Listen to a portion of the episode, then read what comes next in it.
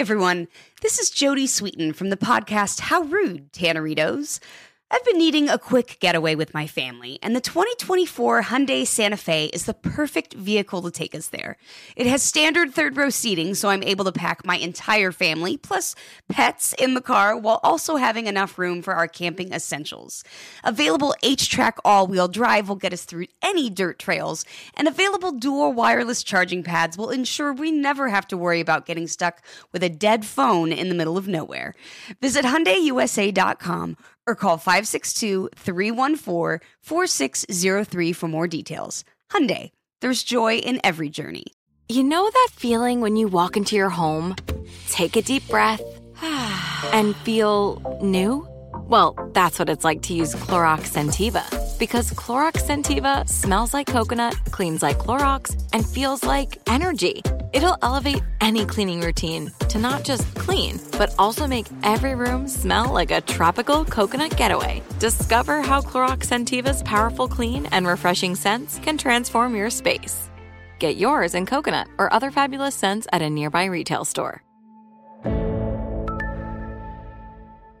This is Amy Brown from Four Things with Amy Brown. Today, Healthier is happening at CVS Health in more ways than you've ever seen. It's wellness destinations for seniors, including select locations with Oak Street Health and CVS Pharmacy. It's doctors, nurses, pharmacists, and everyone in between offering quality care and support virtually in person and on the phone. It's in home evaluations through Signify Health and meeting mental health needs through Aetna. And those are just a few of the ways that healthier is happening. To see more, visit cvshealth.com slash healthier happens together. CVS Pharmacy, Oak Street Health, CVS Specialty, Signify Health, and Aetna are part of CVS Health. Eligibility and services vary by location and individual.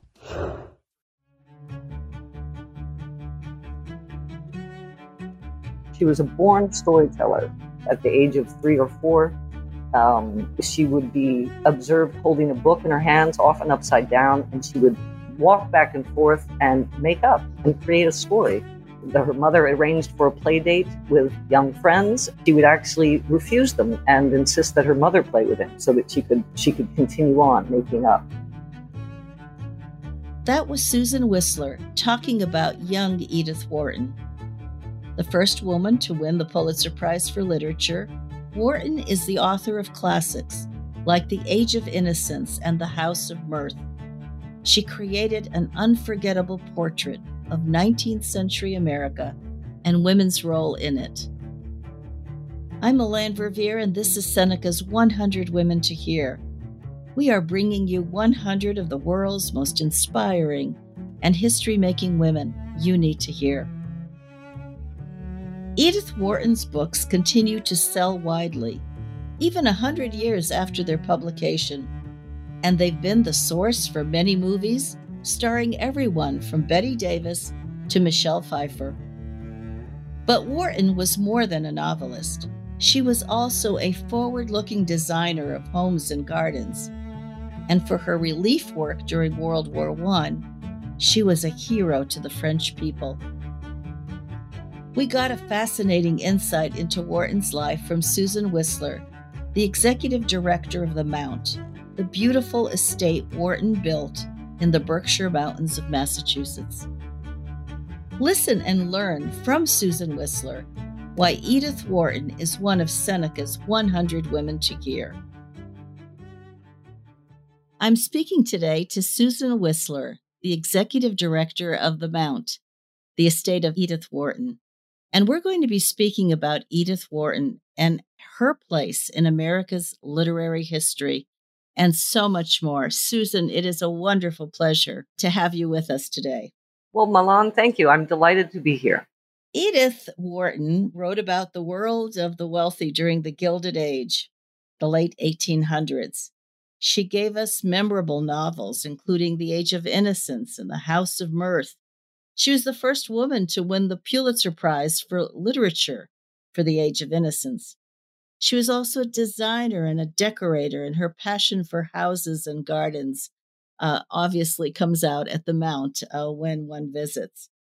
What do you think she should be remembered for? How do you see her legacy? You have an intimate engagement with her almost every day as you're there at the Mount? Well, Edith Wharton, I would say, is and should be probably best known for her enduring classics, uh, The House of Mirth, Ethan Frome, and also The Age of Innocence, which is probably her best known work.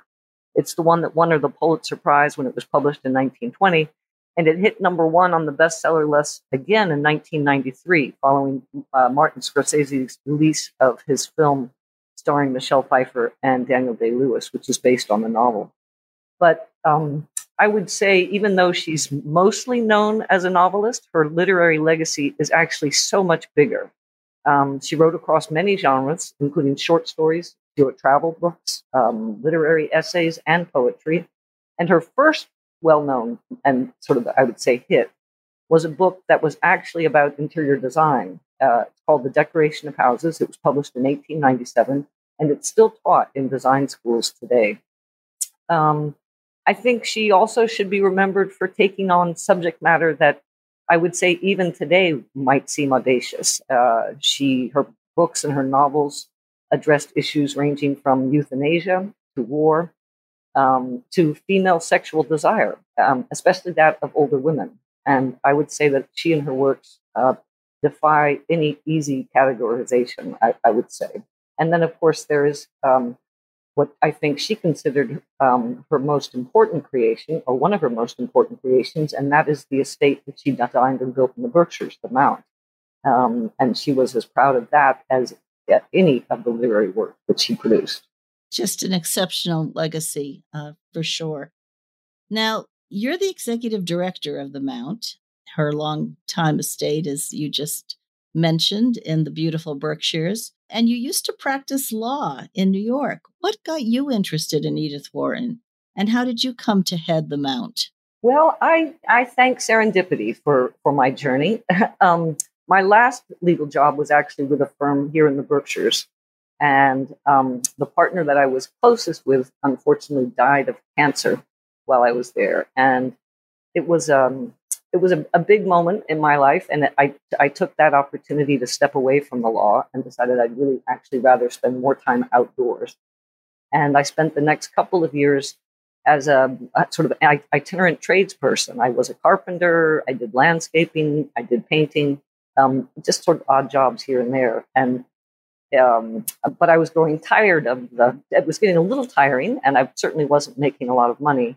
And a friend uh, notified me that there was an opening here at the Mount involved with operations. And I applied on the Labor Day in two, I think I applied on a Friday in 2001 in September and started the following Monday. And uh, I fell in love with the property and I have never looked back. And it's hard to believe that that was nearly 20 years ago. It's an exceptional story, uh, serendipity though it might be in terms of how you got engaged. Uh, but I think the Mount is very fortunate too to have such an exceptional lawyer and committed uh, leader of that beautiful place.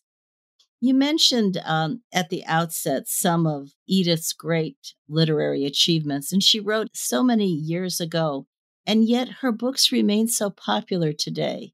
Why do you think that's the case, and and what does she tell us about the wider culture in in terms of her time and our time?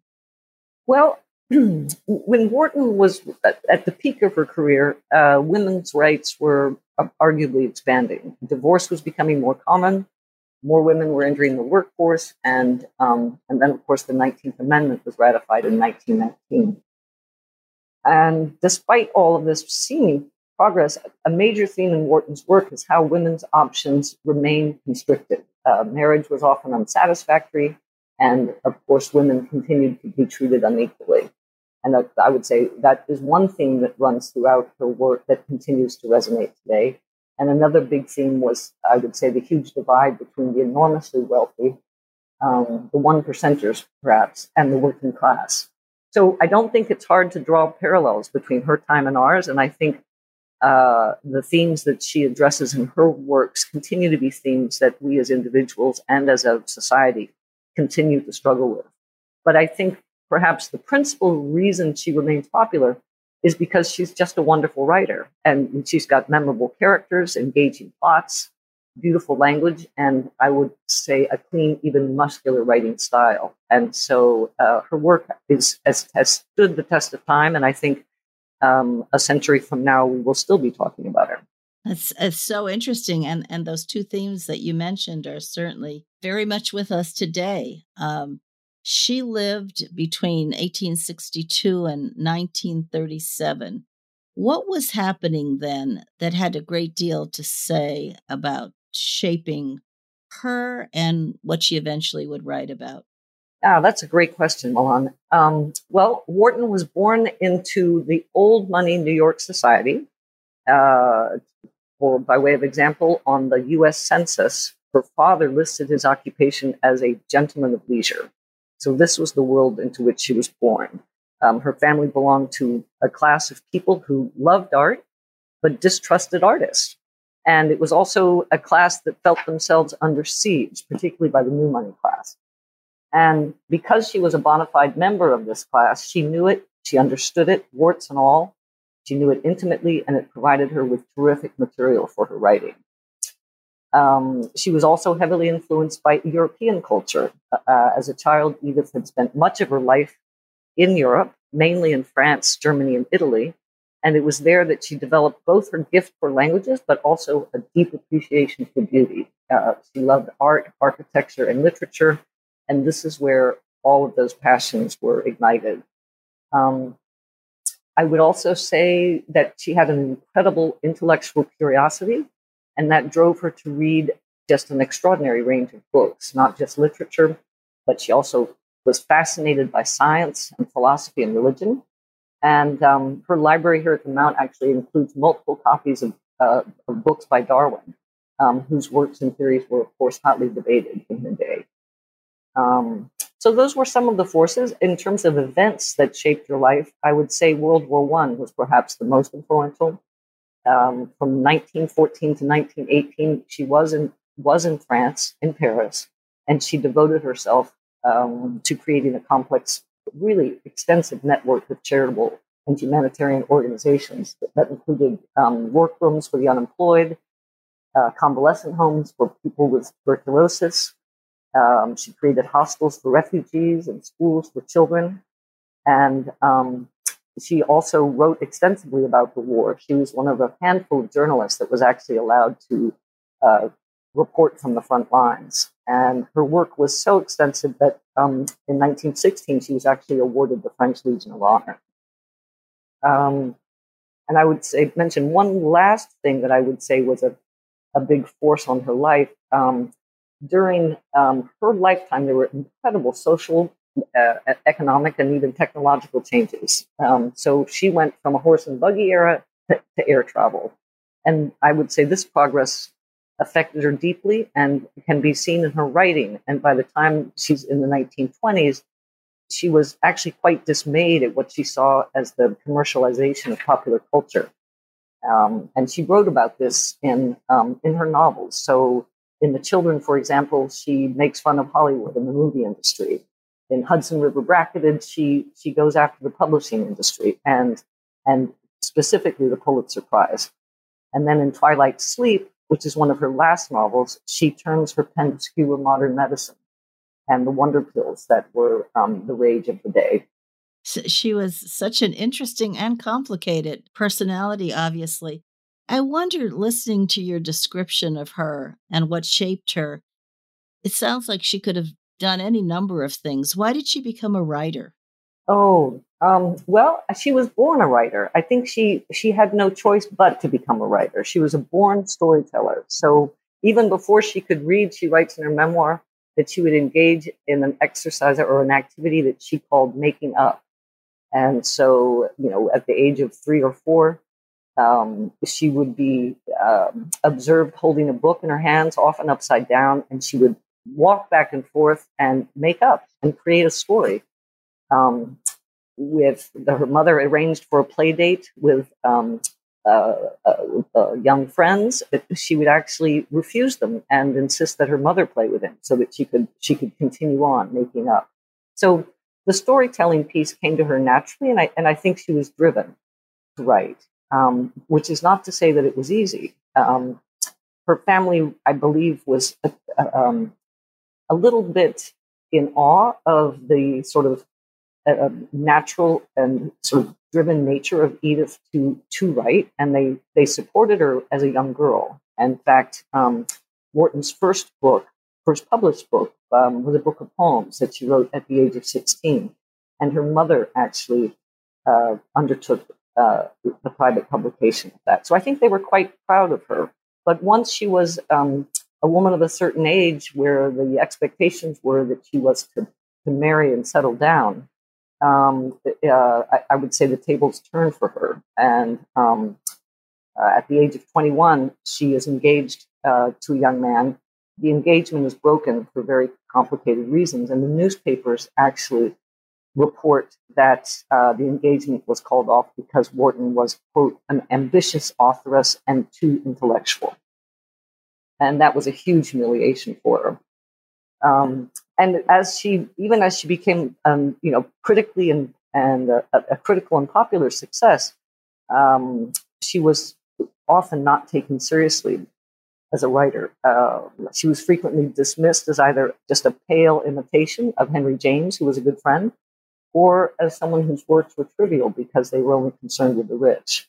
And this was despite her having often written stories with working class protagonists. Um, I would say at least a third of her works deal with um, people who are not of the of the wealthy class.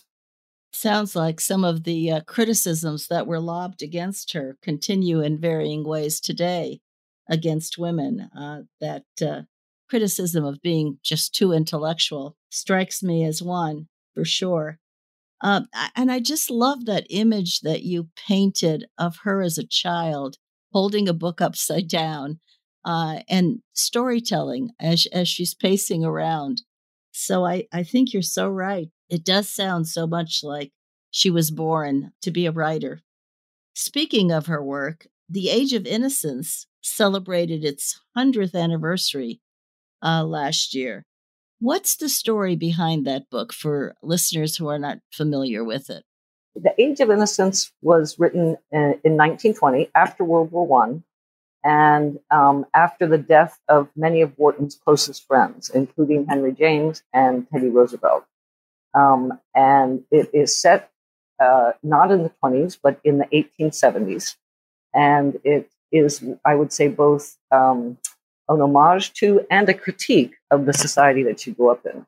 Um, and it was a book that she didn't want to write. Uh, her previous book was a war a war novel, and it had the misfortune of coming out just as the war was ending, and the public was basically sick of war stories.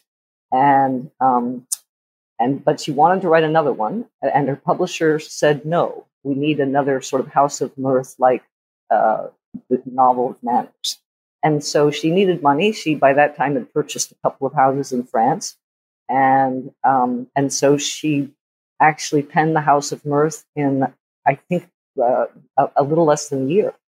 And um, in many ways, I would say it is her most autobiographical novel. And it involves three major characters. It's kind of a love triangle story. Uh, there's a, a, a gentleman, Newland Archer, and then there is um, the very mysterious and somewhat socially disgraced because she's divorced Countess Ellen Olenska. And then there's May Welland, the sort of perfect um, product of New York society woman whom Newland is uh, expected to wed. And um, uh, anyway, it's a it, it's it's basically a love story, and it but again, it is in many ways autobiographical. Um, and I'll just draw maybe uh, uh, attention to a, a couple of the, the, reasons why I say this. Um, Ellen Olenska is probably the most obvious person based on Edith Wharton's character.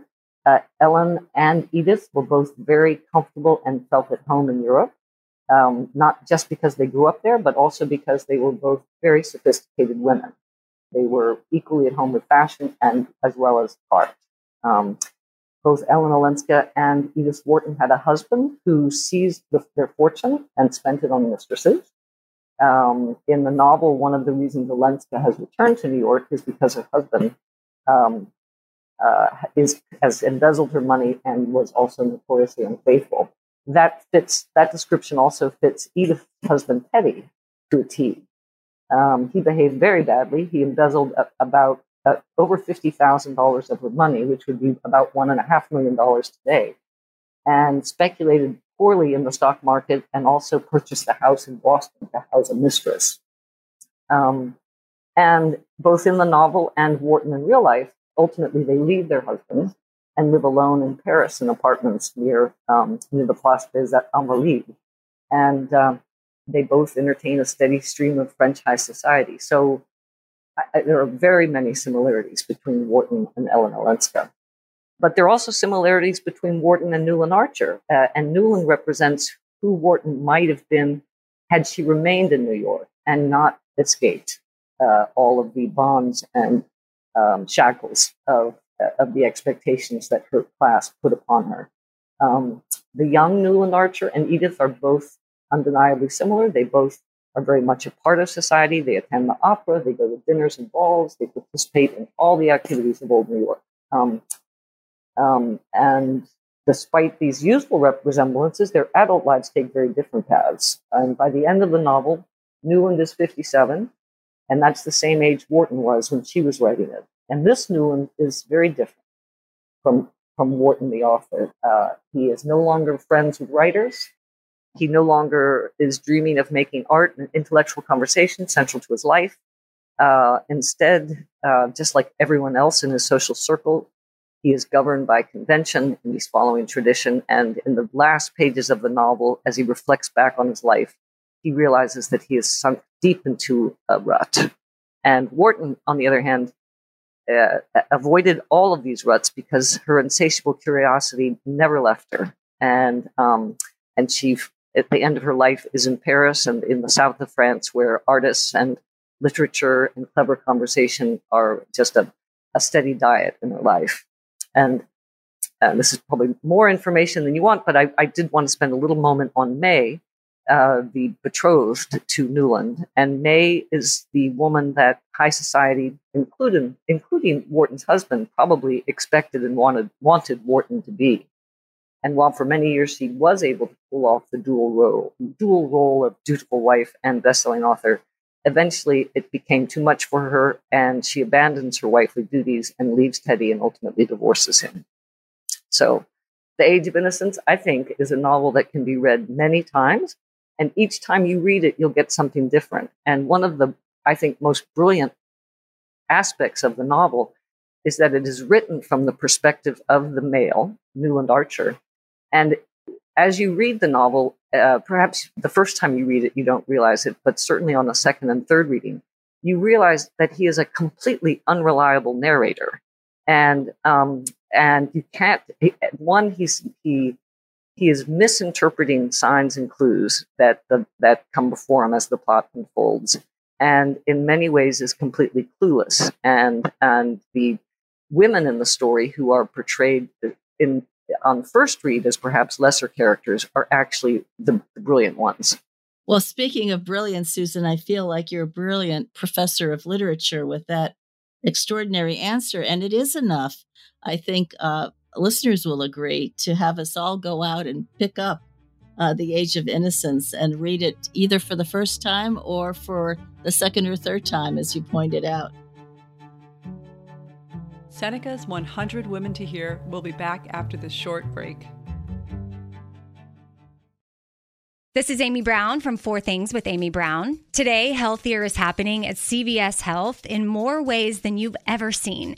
It's wellness destinations for seniors, including select locations with Oak Street Health and CVS Pharmacy. It's doctors, nurses, pharmacists, and everyone in between offering quality care and support virtually in person, and on the phone. It's in home evaluations through Signify Health and meeting mental health needs through Aetna. And those are just a few of the ways that healthier is happening. To see more, visit cvshealth.com slash healthier happens together. CVS Pharmacy, Oak Street Health, CVS Specialty, Signify Health, and Aetna are part of CVS Health. Eligibility and services vary by location and individual. Had enough of those supplements that leave you feeling nothing? Cymbiotika is your solution to great tasting, all natural supplements that actually work. Crafted with premium plant based ingredients, their products have no seed oils, fillers, or artificial nonsense. It's just pure goodness in every pouch. Try them out and actually feel the difference today. Visit Cymbiotika.com and use code IHEART for 15% off plus free shipping on your subscription order. Again, that's 15% off plus free shipping on your subscription order. Go to Cymbiotika.com. That's C Y M B I O T I K A.com. Amazon.com if a new house is on your wish list in the next five years, grow your savings faster and experience your dreams with an Ohio Homebuyer Plus account from Kemba Financial Credit Union. A savings account specifically designed to save for a new home where you can earn 7% APY, a $500 matching bonus, and a $1,500 mortgage closing cost credit. Learn more at Kemba.org. Offer expires March 31st, 2025. APY equals annual percentage yield. Restrictions apply. NMLS 292230. Equal housing lender. Federally insured by NCUA.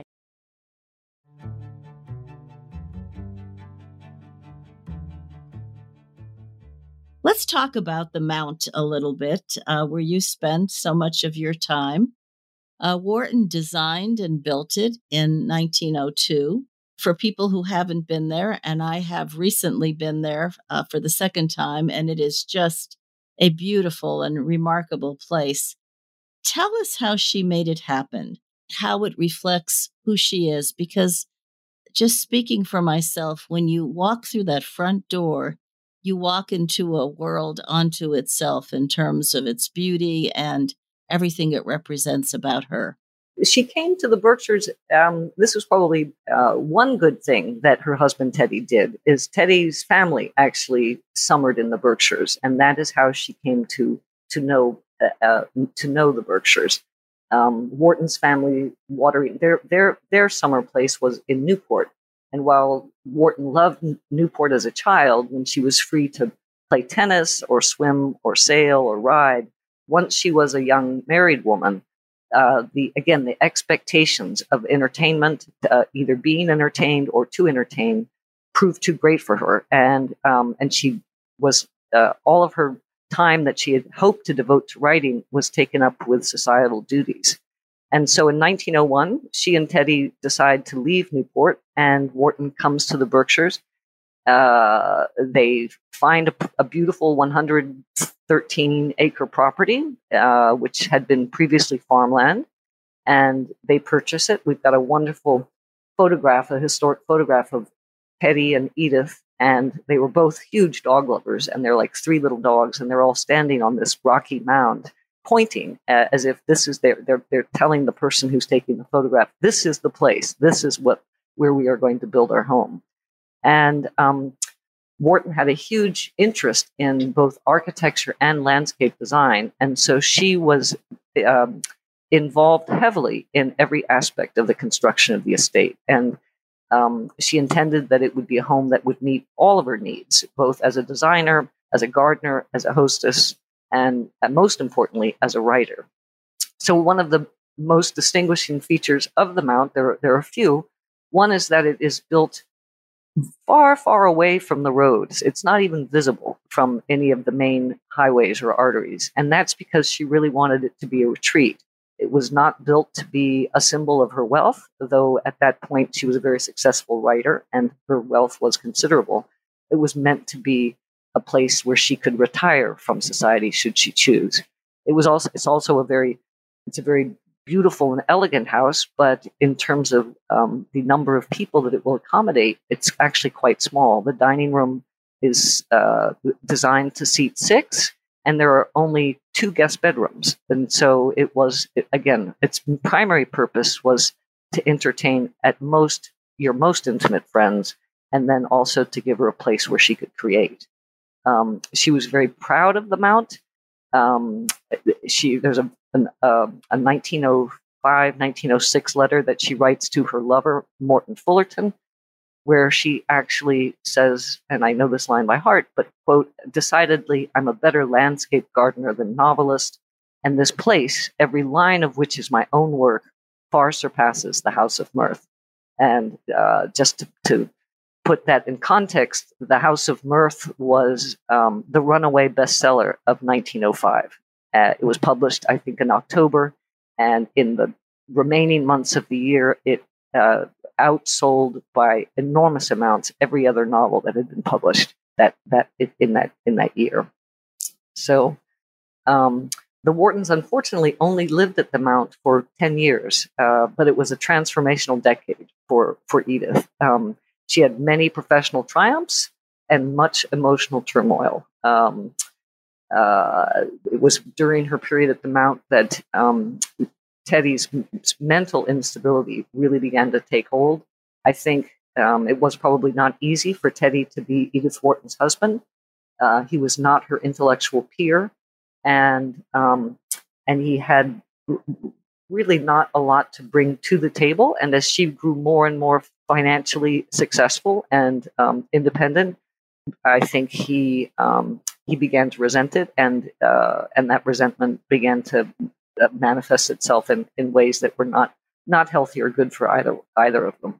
Well, she clearly thought seriously, and that description that you you pose, that comparative with House of Mirth, uh, to her own house. Uh, she cared about interior design. Clearly, she cared about gardens. She cared about decorations. She wrote about it. How would you describe her design philosophy if she had one? Oh, she certainly had a design philosophy. And um, what she was advocating for, and it is the basic premise of her book, The Decoration of Houses, is a return to what she termed as the classical style uh, that you would find in Europe, characterized by symmetry, balance, and proportion. Those were the three the three main um, tenets of any good design. And um, you had to pay close attention to how houses and gardens were to be used. Um, she grew up in the Victorian era, uh, and then the, I would say the Victorian era was characterized by houses that were over upholstered, over draperied, full of bric-a-brac, and um, and they also gave rise to what were sort of very ostentatious properties of the newly rich. Um, who built their houses to basically show and flaunt uh, their wealth. Um, and they, the, the big houses of the Gilded Era, the Berkshire cottages, I would say many of them uh, put a greater value in how showy they were versus how functional they were. And for Wharton, um, she was always very keenly attuned to the fact that houses are, in fact, first and foremost meant to be lived in. Um, she also felt that the house, the gardens, and the landscape should all be in harmony and that the transition between one and the other should be gradual. And, but the harmonious component was not unlike um, a great work of art. And that is how she viewed uh, house and landscape design. Mm, beautifully said. Now, you've had a major impact on the mountain in many ways, but one was certainly to retire its debt, which was no small feat um, in 2015. Uh, that was really extraordinary. Um, and you have managed to get some of Wharton's books returned to the library where they have their special place now. Tell us about that and why those books are so important. Oh, another wonderful question, Melanne. Thank you. Um, the books, yes, we have all that, what we believe to be um, perhaps not all, but the majority of what remains of Wharton's own original library. It's about 2,700 volumes. Um, we know that her, her full library was actually far more extensive than that.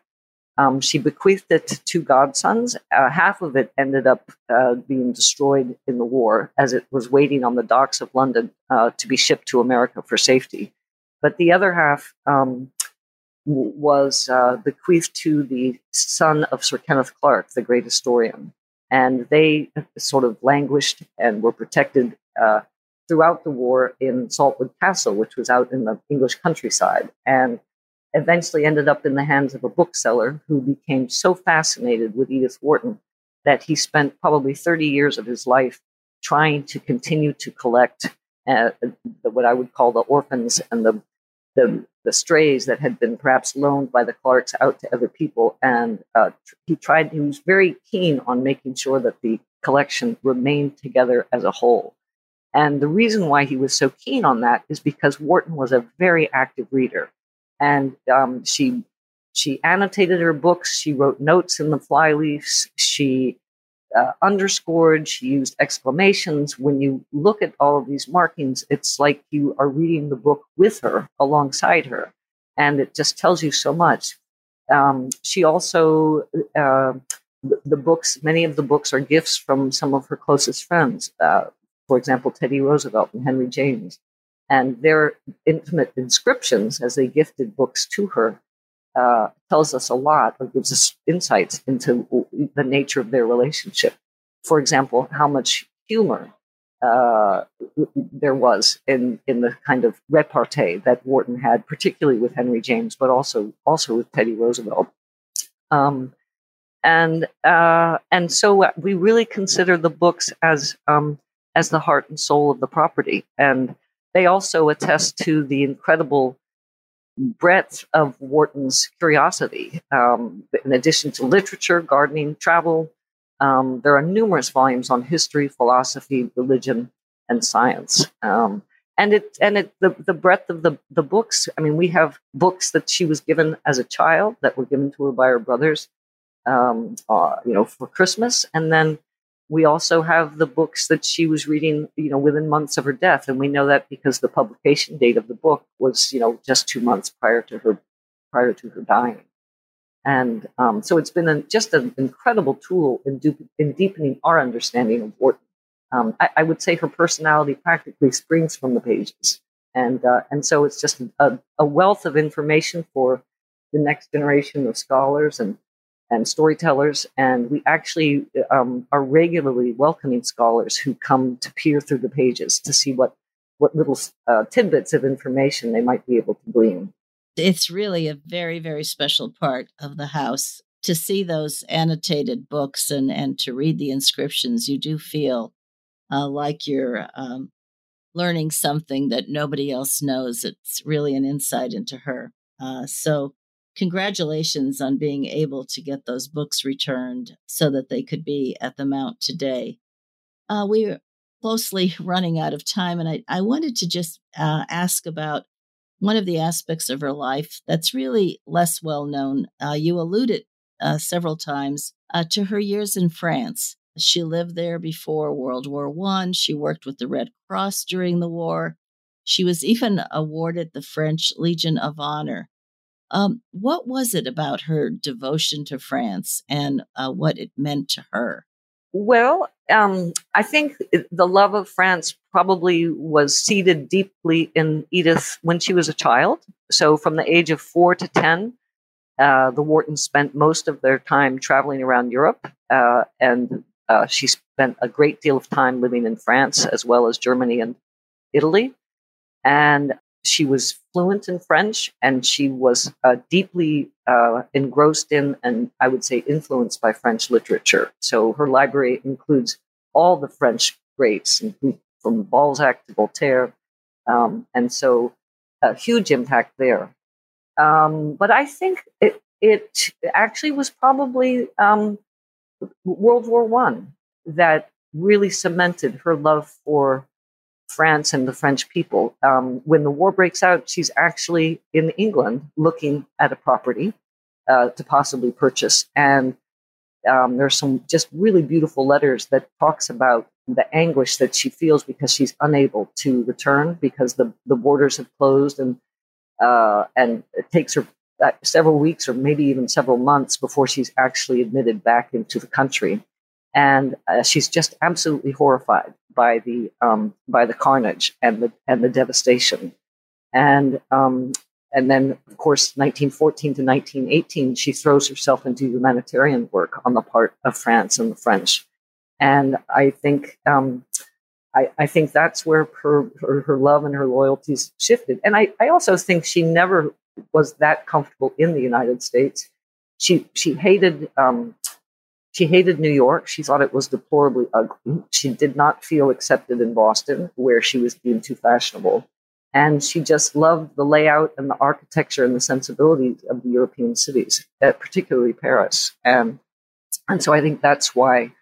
Um, and then, of course, towards the, I would say, in the latter third of her life after the war, um, she is continuing to write prolifically, but um, I would say her first passion at that point becomes gardening. And she purchases this amazing ancient wreck of a chateau on the Riviera and um, purchases an entire hillside that goes with it, and and then throws herself into into gardening, and is um, uh, credited in part with actually um, uh, creating the, the, Mediterranean garden. Um, the English were starting to settle on the south of France. The French had no particular interest in, in gardens, but the English had a passion for it, and so she developed a small group of very close friends and they they took the Mediterranean garden to, to they, they, they really put it on the map as a as a as a as a genre of gardening. Um, so that that that also I think was important, and I believe she felt that France, um, where women and men engaged in society and conversation together, uh, that France had more respect for women and educated them actually better than America did. And so I think she felt in some ways that the French were in, in, in were superior to the uh, to the Americans in terms of how they organized and structured their lives. Well, I regret that uh, we can't keep talking about Edith for hours more because she is both a fascinating figure and you are um, wonderfully descriptive in giving us insights into who she was and what she did. Uh, but before we let you go, Susan, how can listeners visit the Mount? Um, do you have ongoing events and programs? And if you do, how can we learn about them? There are numerous ways you can experience the site. You can take a, a guided tour with a person. You can take a self-guided tour, or you can um, or you can take an audio tour. Um, we have a beautiful cafe uh, on our terrace, which uh, you can enjoy sort of uh, good food and, and, and uh, incredible views. And then we also have just um, a, an ongoing roster of programs uh, that include um, a sculpture exhibit across about 50 acres, 30 large scale contemporary pieces. We have concerts uh, regularly. Um, we often have theatrical performances. But it, again, the best way to um, to figure out and plan your trip is to visit our website and to sign up for our e-newsletter. And you could also follow us on social media. Uh, we have a hashtag at the Mount Lenox. Well, thank you so much, Susan Wissler, for this just wonderful conversation. Your great ability to enable us to come to know uh, and be much smarter about that great literary giant, uh, Edith Wharton. And thank you, too, for what uh, you've been doing over the last many years uh, to make the Mount come alive and be that very special place that it is. It's so great to have had you with us today. Thank you. Melanne, thank you. This has been lots of fun, and I, I hope I haven't talked too much. No, it's been terrific. Thank you so much. I learned so much about Edith Wharton in talking to the remarkable Susan Wissler. Here are three things I took from that conversation. First, Edith Wharton remains popular today, more than a hundred years after publication of her most famous novels. And no wonder. She writes about women trying to find their way in a culture that wants to constrain them, and about the expectations our friends and family place on all of us. Her novels are compelling and timeless. Second, it's also worth looking at the other side of Edith Wharton, the house and garden designer. Check out a copy of her 1897 design manual, The Decoration of Houses for guidelines that never go out of style. Finally, if you're on the East Coast, try to visit the Mount, the magnificent estate that Edith Wharton built in Lenox, Massachusetts. Besides touring the house and grounds, you can enjoy nature walks, lectures, sculpture exhibits, music, and even lunch on the beautiful terrace. To learn more, visit edithwharton.org. Tune in next time to hear about our next featured woman and discover why she's one of Seneca's 100 Women to Hear. Seneca's 100 Women to Hear is a collaboration between the Seneca Women Podcast Network and iHeartRadio with support from founding partner P&G. Have a great day.